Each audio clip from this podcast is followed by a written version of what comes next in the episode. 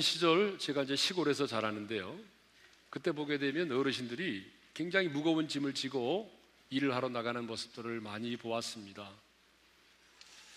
어, 또 뿐만 아니라 우리 어머니들도 보게 되면 머리에 물동이를 이고 또 등에는 아이를 업고 그렇게 길을 걷는 모습들을 많이 보았어요. 뭐 지금은 사라졌지만 사실 몇 년 전만 하더라도 우리가 새벽에 골목골목에 보게 되면 환경 미화원들이 수레에 그 무거운 쓰레기를 싣고 정말 흐르는 땀방울을 수건으로 닦으면서 가쁜 심을 몰아쉬면서 언덕길을 오르는 모습들을 우리가 많이 보았습니다. 이런 모습들처럼 인생을 살아가는 우리들은 이렇게 다 무거운 짐을 지고 이 땅을 살아가고 있다는 거죠. 사람마다 짐의 모양과 무게는 다를 수 있지만 이 땅을 살아가는 사람은 한 사람도 예 없이 이렇게 무거운 짐을 지고 광야의 인생길을 걷고 있습니다. 그래서 오늘 본문을 보게 되면 우리 예수님이 우리에게 말씀합니다. 수고하고 무거운 짐진 자들아 다 내게로 오라. 수고하고 무거운 짐진 자들을 초청하십니다. 그러면 우리 예수님이 말씀하신 여기 수고와 무거운 짐은 구체적으로 무엇을 의미할까요? 자, 이 언어적 의미로 보게 되면 수고하다라고 하는 말은요, 육체적으로는 피곤하다, 지치다, 피곤하고 지친 것을 의미하죠. 감정적으로는요, 용기를 잃고 낙담하다, 불안하다, 그런 의미입니다. 그러니까 인생을 살면서 뭔가를 이루기 위해서 열심히 달려왔는데 결과가 뭐예요? 피곤하고 지치고 낙심되고 불안한 겁니다. 이게 우리 인생의 수고입니다. 예. 그러면 하나님이 우리 인간을 지으실 때 원래 이런 모습으로 지었냐 그 말이에요. 아니죠. 하나님이 우리 인간을 지으실 때 이런 모습으로 짓지 않았습니다.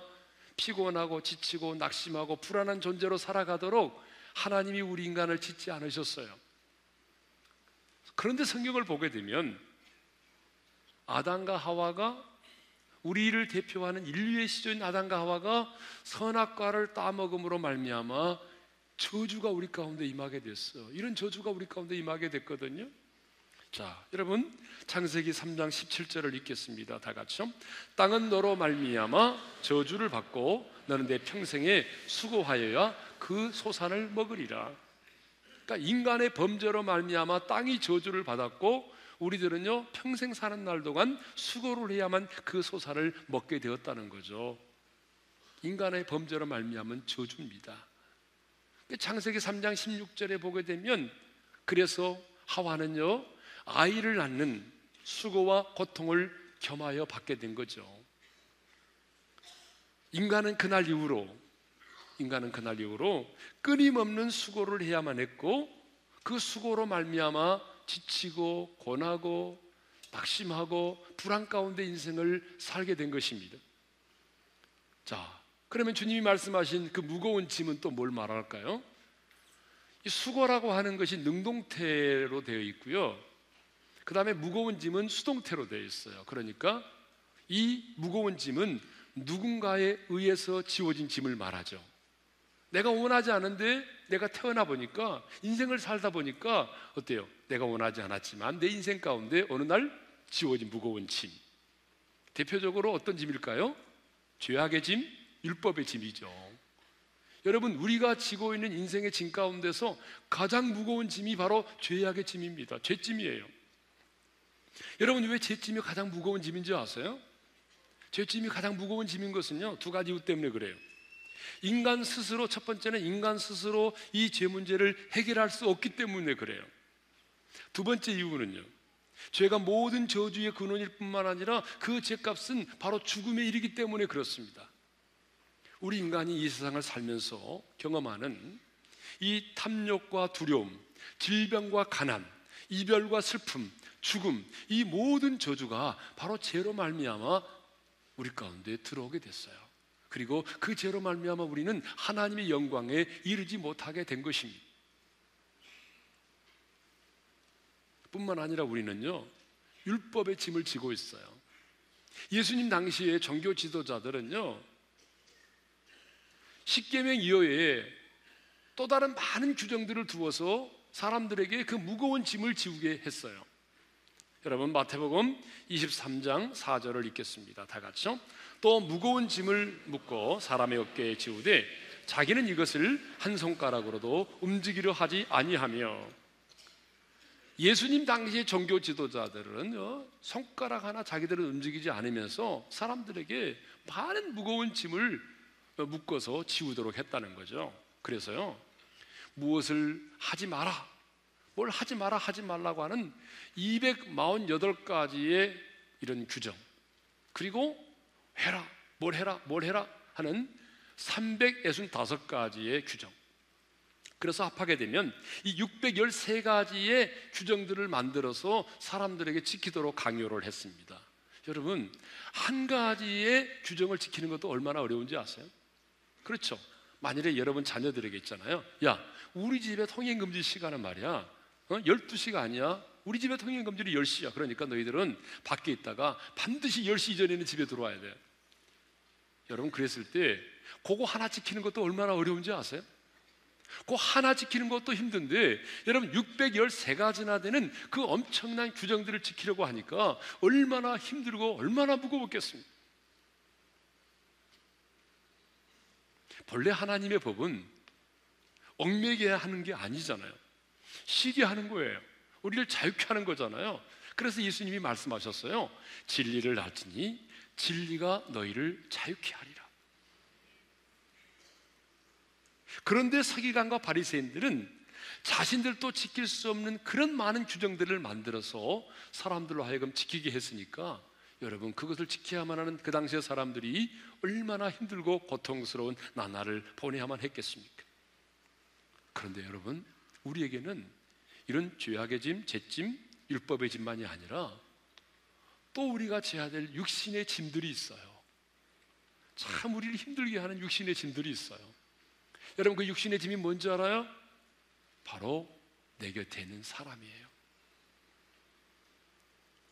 어느 때부턴가 내 곁에 있는 사람이 내 인생의 짐으로 다가올 때가 있는 거예요. 나를 낳아준 부모가 어느 순간에 내 인생의 무거운 짐으로 다가오는 거예요. 살을 맞대고 살아가는 내 남편이 어느 순간에 내 인생의 무거운 짐이 됐어요. 어느 순간에 내 아내가 내 인생의 무거운 짐으로 다가오기 시작하는 거예요. 내가 낳은 내 자식이 어느 순간부터인가 내 인생에 정말 숨을 쉴 수 없을 만큼의 무거운 짐으로 다가오는 거예요. 여러분, 그것만이 아니에요. 인생을 살다가 내가 경험한 수많은 상처와 아픔들이 내 인생의 가시가 되어 나를 짓누릅니다. 나를 찔러요. 우리가 경험하는 질병의 짐들, 애로움과 고독의 짐들, 경제적인 어려움, 여러분 이것들이 우리 인생의 짐이 돼서 우리를 짓누를 때가 얼마나 많이 있냐 그 말이죠. 여러분 우리가 개콘에 보게 되면 거기 이런 게 있잖아요. 사람마다 사람을 하나씩 등에 지고 나오는 거 있잖아요. 여러분 이 사진의 모습처럼 우리 인생들은 이렇게 무거운 짐을 지고 이 땅을 살아가고 있다는 거죠. 여러분 어른들만이 아닙니다. 여러분 우리 젊은 세대들에게도 무거운 짐이 있어요. 젊은 세대들에게 물어보게 되면요 가장 그들이 힘들어하는 무거운 짐이 뭔지 아세요? 여러분 자녀들에게 물어보세요. 네 인생의 무거운 짐이 뭐냐고. 너 뭐 고민할 게 뭐 있어? 엄마가 다 해주는데. 여러분 아니에요.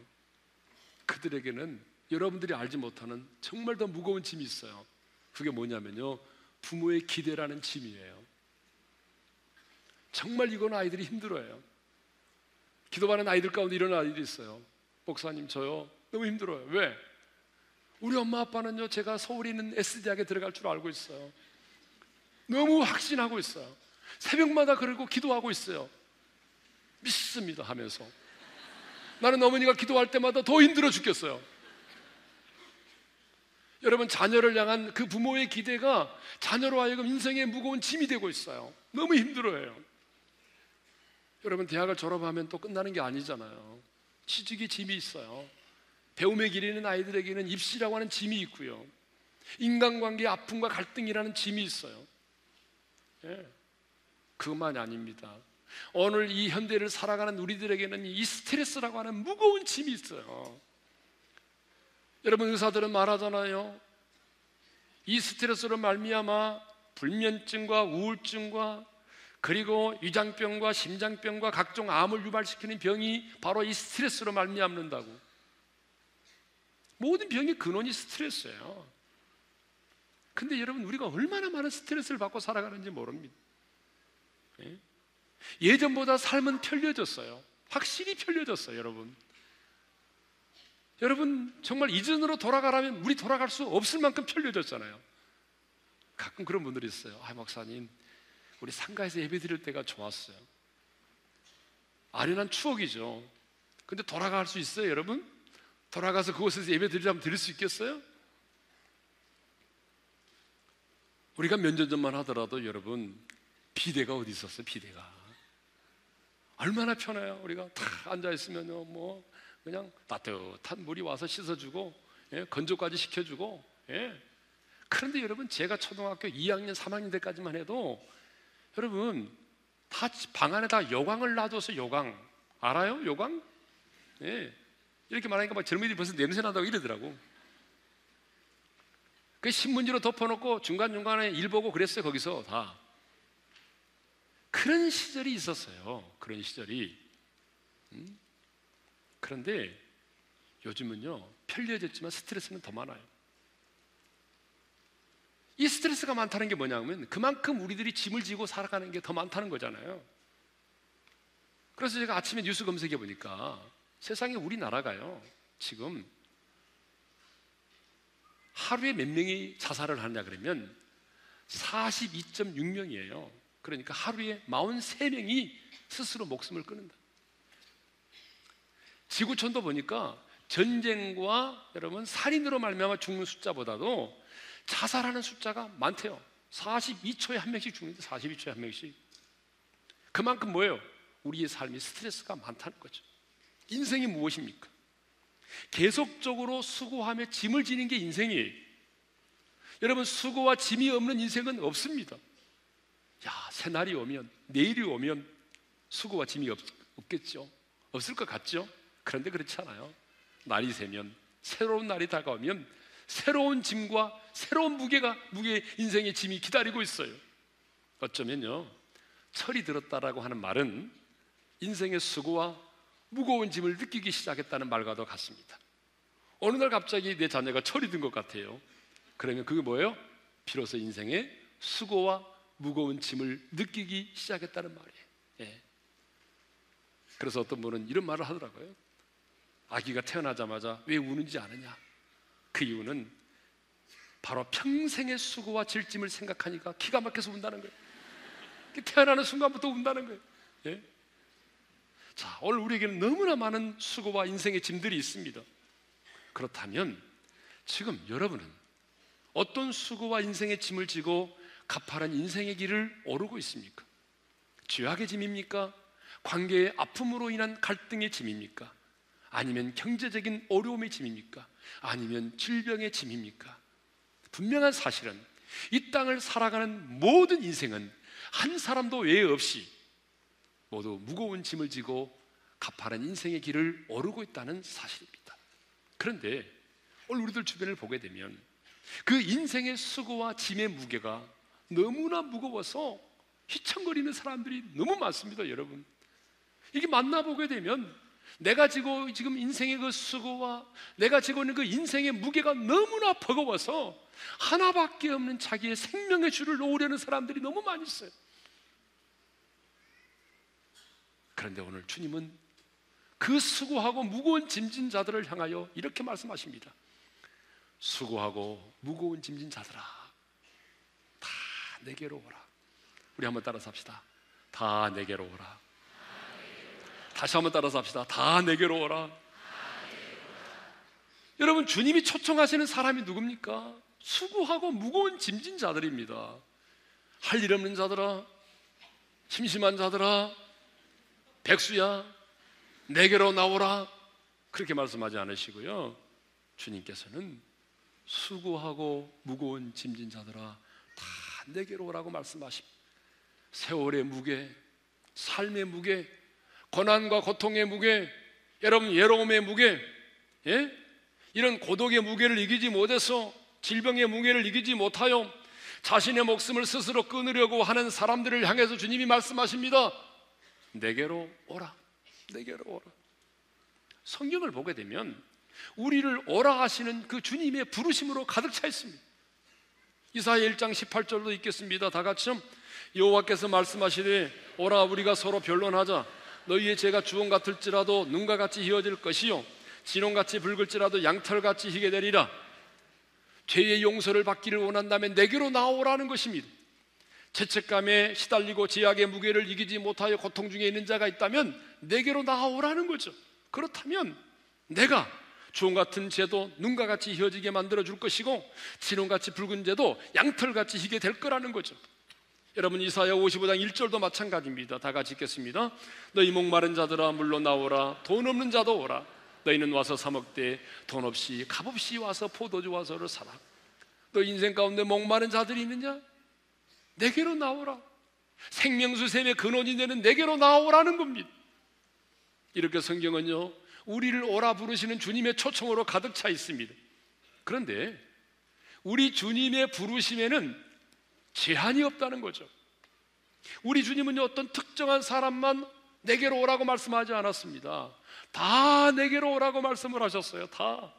예? 돈 있는 자도, 가난한 자도, 배우지 못한 자도, 배운 자도, 예? 헐쭉이도, 뚱뚱이도, 시골 촌놈도, 인기 없는 사람도, 예? 권력을 가진 자도, 별 볼 일 없다고 생각하는 자도, 상처를 준 자도, 상처를 받은 자도 다 내게로 오라는 것입니다.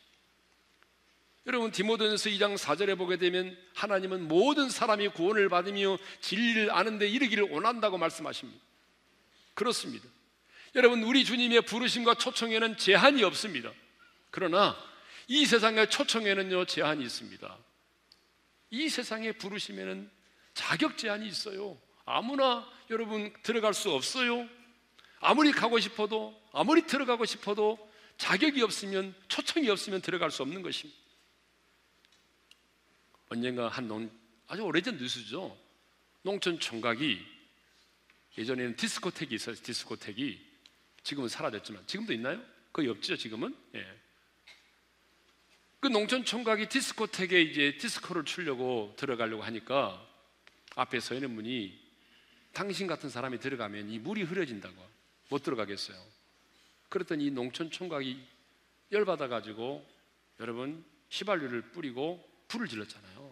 그래서 얼마나 많은 사람이 다쳤어요. 이 세상에는요, 여러분 아무나 들어가는 게 아닙니다. 자격이 있어요. 제한이 있어요. 그런데 우리 주님은 주님의 부르심 앞에는 제한이 없다는 거죠. 다 내게로 오라고 말씀하십니다. 예? 인생의 수고와 무거운 짐들로 인하여 삶의 무게를 이기지 못하여 힘들어하는 사람이 있다면 다 내게로 오라는 거죠. 나의 이 넓은 품으로 들어오라는 겁니다. 여러분, 주님의 품이 얼마나 넓은지 아십니까? 내가 오죽하면 저 그림을 인터넷 검색에 찾았겠어요. 이 주님의 넓은 품으로 들어오라는 거죠. 여러분, 인류 역사상 누가 감히 이런 말씀을 한 적이 있습니까? 인류 역사상 어떤 철학자가, 어떤 현인이 수고하고 무거운 짐진 자들이 있느냐? 내게로 나오라. 그러면 내가 너희를 쉬게 하겠다. 이렇게 말씀하는 사람이 있습니까? 없어요. 여러분 있으면 얘기해 보세요. 제가 찾아보니까 이런 사람은 있더라고요. 톨스토이 같은 사람들은 고통을 통해 인생은 참다운 빛을 낼 수 있다. 뭐 이런 말 누구는 못해요? 여러분 도스토예프스키 같은 사람은 이렇게 말합니다. 괴로움을 피하지 말라. 괴로움은 인생의 본질 중에 하나다. 뭐 이런 말은 누구나 하죠. 그런데 수고하고 무거운 짐진 자들아 다 내게로 오라. 여러분 누가 이렇게 말할 수 있겠어요? 예? 그러면 내게로 오라고 말씀하신 그 주님은 어떤 분이십니까? 여러분 어떤 분이시길래 수고하고 무거운 짐진 자들을 향해서 내게로 오라고 당당히 말할 수 있습니까? 여러분 우리 주님은 2000년 전에 인간의 몸을 입고 이 땅에 찾아오셔서 십자가에 달려 죽으심으로 말미암아 죄와 사망의 법에서 우리를 해방시키신 분입니다. 우리가 원수이고 연약하고 죄 있는 자리에 있을 때 조건 없이 우리를 사랑하셔서 십자가에 풀려 내 대신 죽어주신 분입니다. 징계를 받음으로 평화를 누리신 분이고 채찍에 맞음으로 마음을 입으신 분입니다. 내 인생의 해답이 되시고 내 삶의 이유가 되시는 분이기 때문에 오늘 우리들에게 말씀합니다. 수고하고 무거운 짐진 자들아 다 내게로 오라고 말씀하시는 것입니다. 예? 여러분 우리 주님은 오늘 수고하고 무거운 짐진 자들을 향해서 포장마차로 가라, PC방으로 가라, 노래방으로 가라, 친정집으로 가라 이렇게 말씀하지 않으세요. 내게로 오라고 말씀 내게로 오라고. 그런데 사람들은요. 이 내게로 오라고 하는 주님의 그 초청을 음성을 듣고도 주님께로 나오려고 하지 않습니다. 분명히 주님은 내게로 오라고 말씀하지만 사람들은 주님께로 나오려고 하지 않아요. 물론 주님께로 나오지 않은 여러 가지 이유가 있죠. 여러 가지 이유가 있지만 그 중에 하나가 뭐냐면요. 주님께로 나오는 것 자체가 또 하나 인생의 무거운 짐이 될 수 있다고 생각한다는 거죠. 다시 말하면 예수를 믿는 것 자체가 또 하나의 내 인생의 무거운 짐이라고 생각하는 거죠. 종교는 내 인생의 또 하나의 짐이다. 이렇게 생각하는 거죠. 물론 그렇습니다, 여러분. 잘못된 종교는요, 여러분, 우리 인생의 또 하나의 무거운 짐이 될 수 있는 것입니다.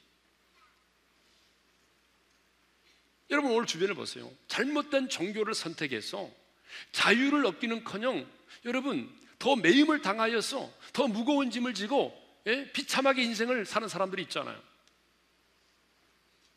오늘 우리들 주변에 보게 되면 잘못된 종교를 선택해서 가정이 파괴되고 인격이 파괴된 사람이 얼마나 많이 있습니까? 여러분 교회를 다녀도 마찬가지입니다. 여러분 교회를 다녀도 예수님을 만나지 못한 분들 있죠. 종교적인 사람들, 종교인들, 여러분 우리 교회도 상당수 있어요. 예배 드릴 때 보면 알아요. 마지못해 끌려와 가정의 평화를 위해서 이곳에 있는 분들. 여러분 그분들에게는요 한마디로 말하면 신앙생활이 짐입니다. 여러분 오늘 예배를 들으시는 여러분들 가운데 야 예배가 짐이다. 찬송을 왜 이렇게 길게 하나? 여러분 사실은 주님을 만나지 못한 분들 이해합니다. 짐이죠. 부담이죠. 예. 혹시 모르니까 보험 드는 심정으로 예수를 믿고 있지만 예? 죽고 난 다음에 또 어떻게 될지 모르니까 그래도 믿어보자 한번. 이런 분들이 있잖아요 지금. 이런 분들은 얼마나 신앙생활이 짐입니까? 이 주일날이 얼마나 짐입니까? 얼마나 부담스럽습니까 여러분? 성경을 봐도 뭐 하지 마라 뭘 하라는 것도 많고 또 뭐 11조도 드린다고 그러니까 뭐 가정에서 부부싸움하고 어? 여러분 아직까지도 온전한 11절을 드리지 못하는 분들 얼마나 많아요 왜? 이분들은 이, 이 신앙생활이 짐이기 때문에 그래요 부담이기 때문에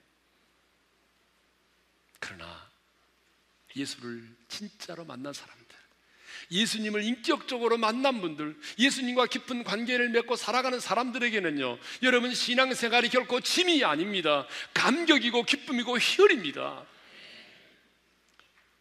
여러분 제가 다하라 요네코라는 사람의 이야기를 여러 번 했는데요. 이 여자는 고3 때에 어머니가 돌아가셨어요. 그래서 어머니가 돌아가시고 나니까 인생의 방황이 시작이 됐습니다. 사람들에게 물었어요. 내가 왜 살아야 되는지 내 삶의 이유를 가르쳐 달라고. 선생님에게 물었습니다. 선생님, 내가 왜 살아야 됩니까? 물었더니 선생님이 말합니다. 야, 지금은 공부 열심히 해. 공부를 열심히 해야 돼. 아니, 삶의 이유를 가르쳐 달라니까요. 야, 임마, 지금 공부를 열심히 해야 돼.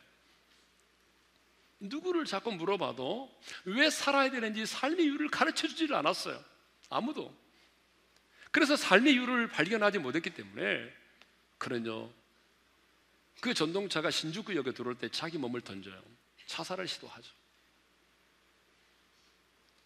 죽었다고 생각했는데 깨어보니까 두 다리가 잘려나갔고 한쪽 팔도 잘려나갔고 딱 한쪽 팔 남아 있는데 손가락 두 개는 잘려 나가고 세 개밖에 없었어요. 여러분 멀쩡한 몸을 가지고도 죽으려고 했는데 그 손가락 세 개 남아 있는데 살 수 있겠어요? 그래서 자살을 또 시도하죠. 그런데 다리가 있어야 뭘 죽죠. 갈 수가 없잖아요, 자살하러. 그러니까 할 수 있는 방법은 두 가지입니다. 약을 모아 가지고 과다 복용으로 죽는 것. 또 하나는 그 빼대에서 떨어져 죽는 거예요. 그래서 여러 번 시도했습니다. 그런데 잘 안 되는 거예요. 약물로 해도 안 되고, 뭐 또 하나는 이 빼대에서 떨어지는 건데, 이 떨어지면 이, 이 머리가 떨어져서 먼저 내진탕으로 죽어야 되는데, 그래도 여자는 엉덩이가 먼저 떨어집니다. 그렇게 세월을 보내고 있는데 계속해서 미국인 선교사하고 일본인 청년이 자기 병원에를 찾아왔어요. 끊임없이 끊임없이 매일 찾아왔어. 거부하고 거부하고. 응? 그런데 너무 찾아오니까 그래요. 오늘은 내가 당신들에게 한번 들어줄게요. 다음부터 찾아오지 마세요.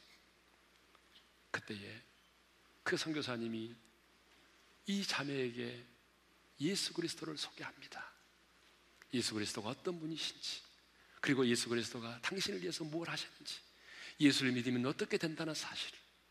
너무 간단한 복음인데 그날 이 자매가 그 예수님을 영접합니다. 그리고 예수님을 영접하고 난 이후에 그 입에서 나왔던 첫 번째 메시지가 뭐냐면 이렇게 말합니다. 어제의 나와 오늘의 나는 왜 이렇게 다를까? 변화된 건 아무것도 없는데 내 삶이 변화된 건 아무것도 없는데 어제의 나와 오늘의 나는 왜 이렇게 다를까? 그래서 책을 썼어요. 제목이 뭔지 알아요? 산다는 것이 황홀하다는.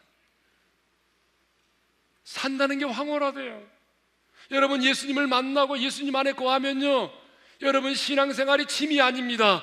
감격입니다. 하나님께 드릴 수 있음이 하나님을 예배함이 여러분 감격이고 기쁨이고 희열인 것입니다. 그러면 왜 예수님께서 수고하고 무거운 짐진 자들을 초청하십니까? 부르십니까? 왜 내게 나오라고 말씀하십니까? 여러분 우리 본문을 다 같이 한번 읽겠습니다. 시작. 수고하고 무거운 짐진 자들아 다 내게로 오라. 내가 너희를 쉬게 하리라. 따라서 합시다. 내가 너희를 쉬게 하리라.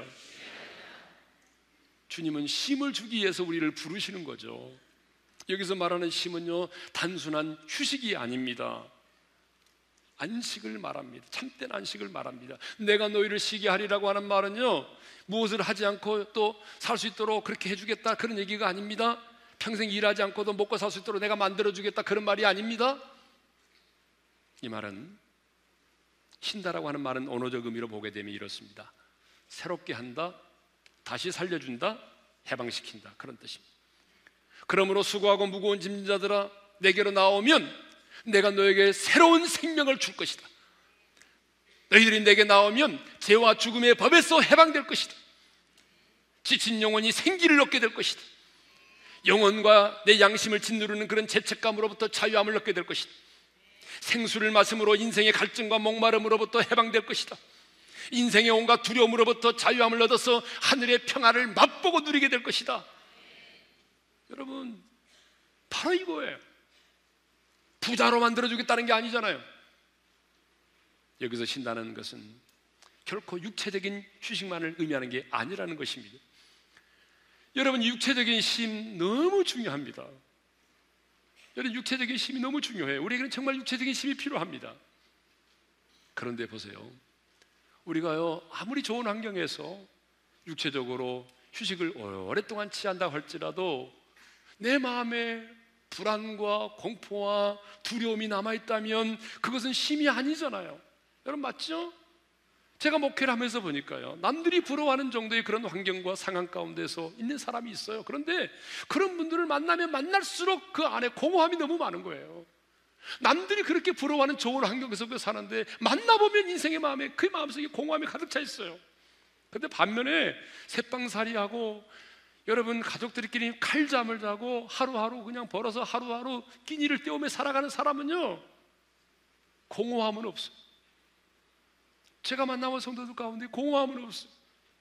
힘들어 죽겠다는 말은 하는데 공허함은 없어요. 여러분이 아멘 안 하니까 기침을 대신나요. 그렇습니다, 여러분. 우리에게 참된 안식과 힘을 주실 수 있는 분은 우리 주님밖에는 없습니다. 그래서 주님은 당당하게 말씀하십니다. 내가 너희를 쉬게 하리라. 내가 너희를 쉬게 하겠다는 거예요. 세상의 환경이, 세상의 돈이, 세상의 권력이 너희를 쉬게 하는 것이 아니라 내가 바로 너희를 쉬게 하리라. 바로 내가 너희를 쉬게 하리라. 우리를 죄와 죽음의 법에서 자유케 하실 수 있는 분은 우리 주님밖에 없다는 거죠. 우리의 인생의 갈증과 목마름을 해결해 주실 수 있는 분도 우리 주님밖에 없습니다. 인생의 온갖 두려움으로부터 우리를 여러분 자유케 해 주실 수 있는 분도 주님밖에는 없습니다. 온갖 염려, 고통에 묶여 있는 우리를 풀어 주실 수 있는 분도 주님밖에는 없습니다. 그러므로 주님은 오늘 또 우리에게 말씀하십니다. 수고하고 무거운 짐진 자들아 내게로 오라. 다른 데로 가지 말고 내게로 오라. 그 부르시는 주님의 음성을 듣고 주님의 품에 안길 때에 우리는 비로소 참된 안식과 힘을 얻게 되는 것입니다. 여러분 오늘 이 시대의 문제가 뭔지 아세요? 참된 힘을 얻을 수 있는 품이 따뜻한 품이 사라져가고 있다는 겁니다. 여러분 과학 문명이 편리함을 가져다 주었지만 그 과학 문명이 발달하면 발달할수록 우리 안에 있는 따뜻한 품들을 빼앗아 가 버렸어요. 여러분 어린이에게는 어머니의 품이 필요하고 남편에게는요 아내의 따뜻한 품이 필요하고 아내에게는 남편의 그 따뜻한 품이 필요한 거예요. 그런데 이 과학 문명이 발달하면서 이 따뜻한 품들이 사라져 가고 있어요. 여러분, 여러분 부부지간에도 보게 되면요. 여러분 TV가 들어오면서부터 예전에 TV가 없을 때는요. 뭐요? 항상 껴안고 둘이 따뜻한 품 안에서 살았어요. 아, 그런데 이 TV가 들어오면서부터는 뭐예요? 아내는 안방에서 자고, 남편은 2시, 3시까지 TV 앞에서 자고. 뭐 그렇잖아요. 예? 왜 청소년들이 거리를 방황하고 있습니까? 여러분 따지고 보면 여러 가지 이유가 있지만은 내면적인 이유 중에 하나가 뭐냐면 어머니의 품을 잃어버렸기 때문에 그렇습니다. 여러분 왜 부부간에도 왜 서로 갈등하고 미워합니까? 서로 품어줄 수 있는 그 사랑의 따뜻한 품이 사라져 버렸기 때문에 그래요. 여러분 그 따뜻한 품이 사라졌기 때문에 다른 곳에 가서 따뜻한 품을 찾는단 말입니다.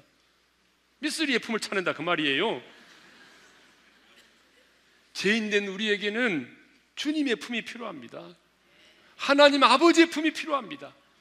누가 보면 15장에 보게 되면 탕자가 돌아왔어요. 그때 아버지는 그 탕자를 어떻게 합니까? 자신의 품에 품어버리잖아요. 나쁜 놈이라고 책망하지 않았어요. 너 가지고 간 돈 어떻게 썼어?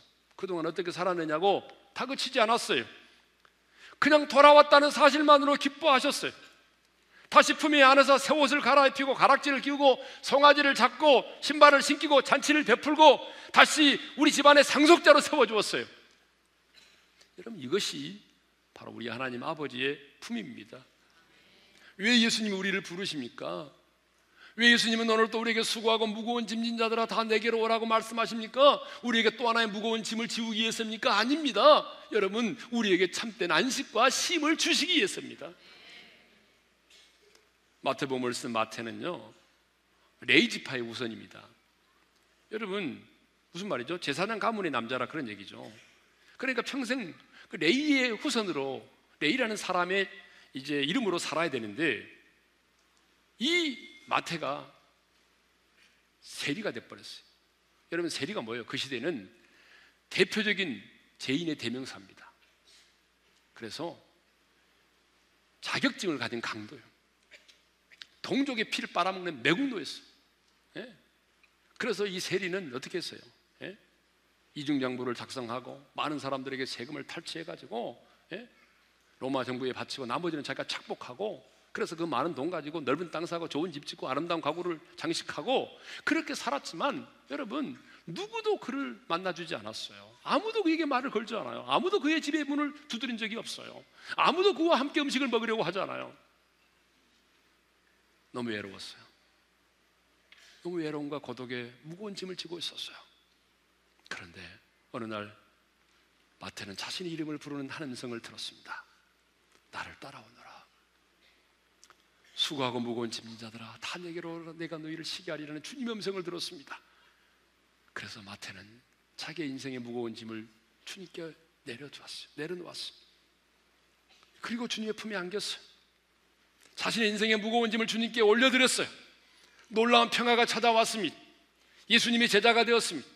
전에는 장부를 조작해서 동족의 피를 빠는데 사용됐던 그 펜을 가지고 인류의 구세주가 되시는 예수님의 생애를 기록했습니다. 그런 예수님을 이에 살다가 예수님을 위해 죽었습니다. 성도 여러분, 오늘도 우리 주님은요, 수고하고 무거운 짐진 자들을 부르십니다.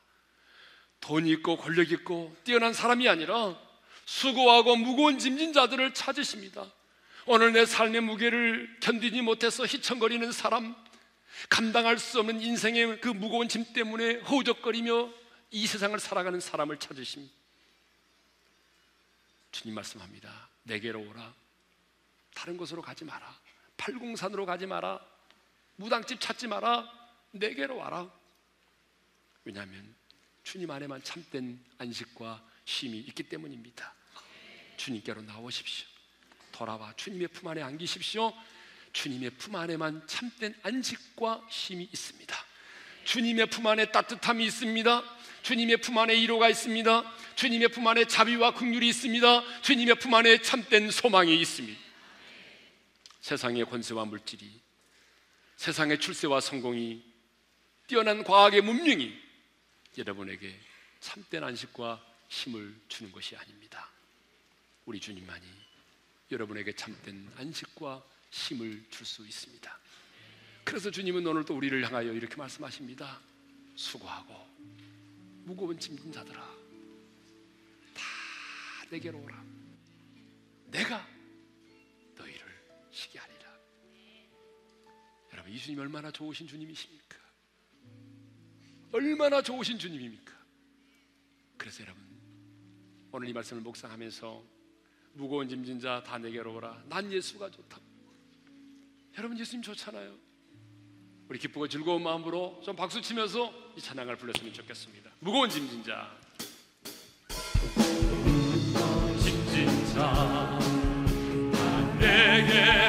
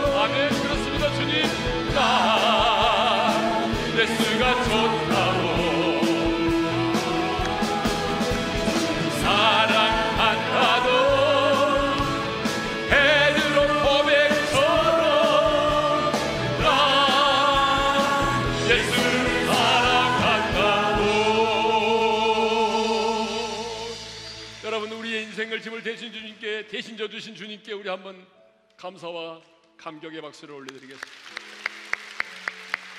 주님 감사합니다 우리 한번 눈을 감고 주신 말씀을 마음에 새기면서 기도했으면 좋겠습니다. 사랑하는 성도 여러분, 이 땅을 살아가는 우리 모두는 수고하고 무거운 짐진 자들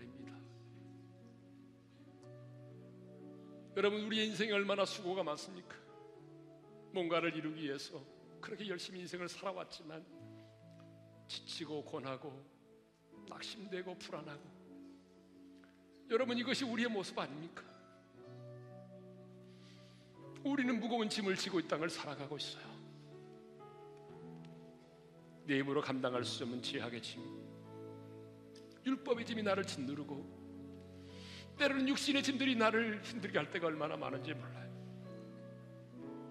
함께 살을 맞대고 사는 남편이 내 인생의 짐이 되고 아내가 내 인생의 짐이 될 때도 있고 내가 낳은 자식이 내 인생의 무거운 짐이 되어 나를 힘들게 할 때가 있고 나의 부모가 내 인생의 무거운 짐으로 다가올 때도 있단 말입니다.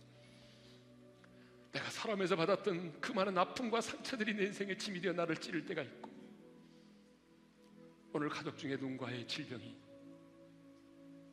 아니 경제적인 어려움이 부모에 대한 기대가 내 인생의 짐이 되어 나를 짓누를 때가 있단 말입니다.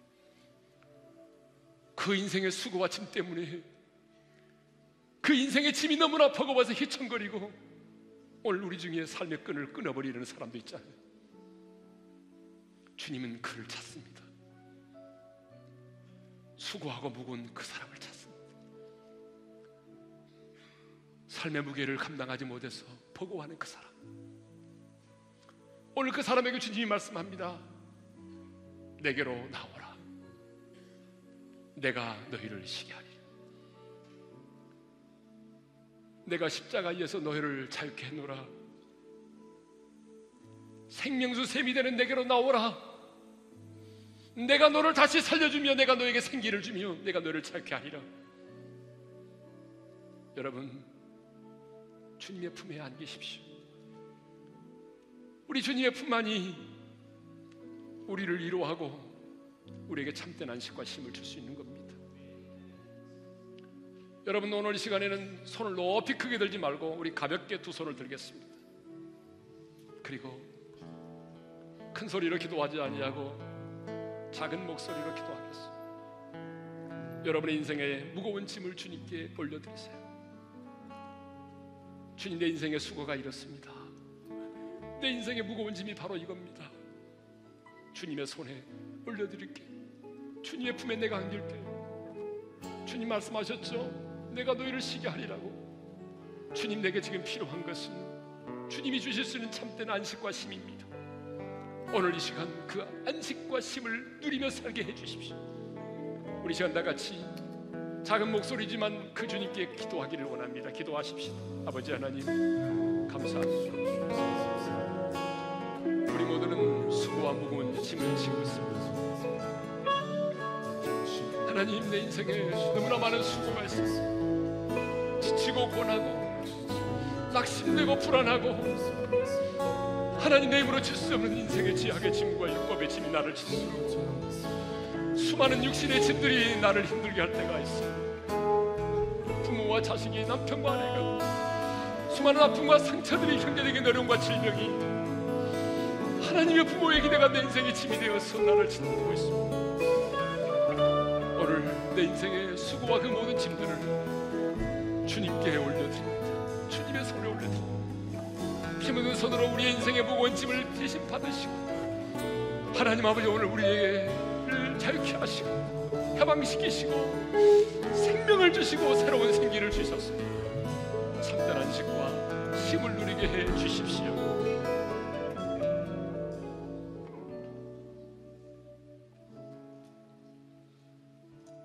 이제는 우리 주 예수 그리스도의 은혜와 하나님 아버지의 영원한 그 사랑하심과 성령님의 감동하심과 교통하심과 축복하심 내 인생의 수고와 무거운 짐을 주님께 드림으로 주님의 품 안에서 참된 안식과 힘을 누리기를 원하는 모든 지체들 위해 이제로부터 영원토로 함께 하시기를 축원하옵나이다. 아멘.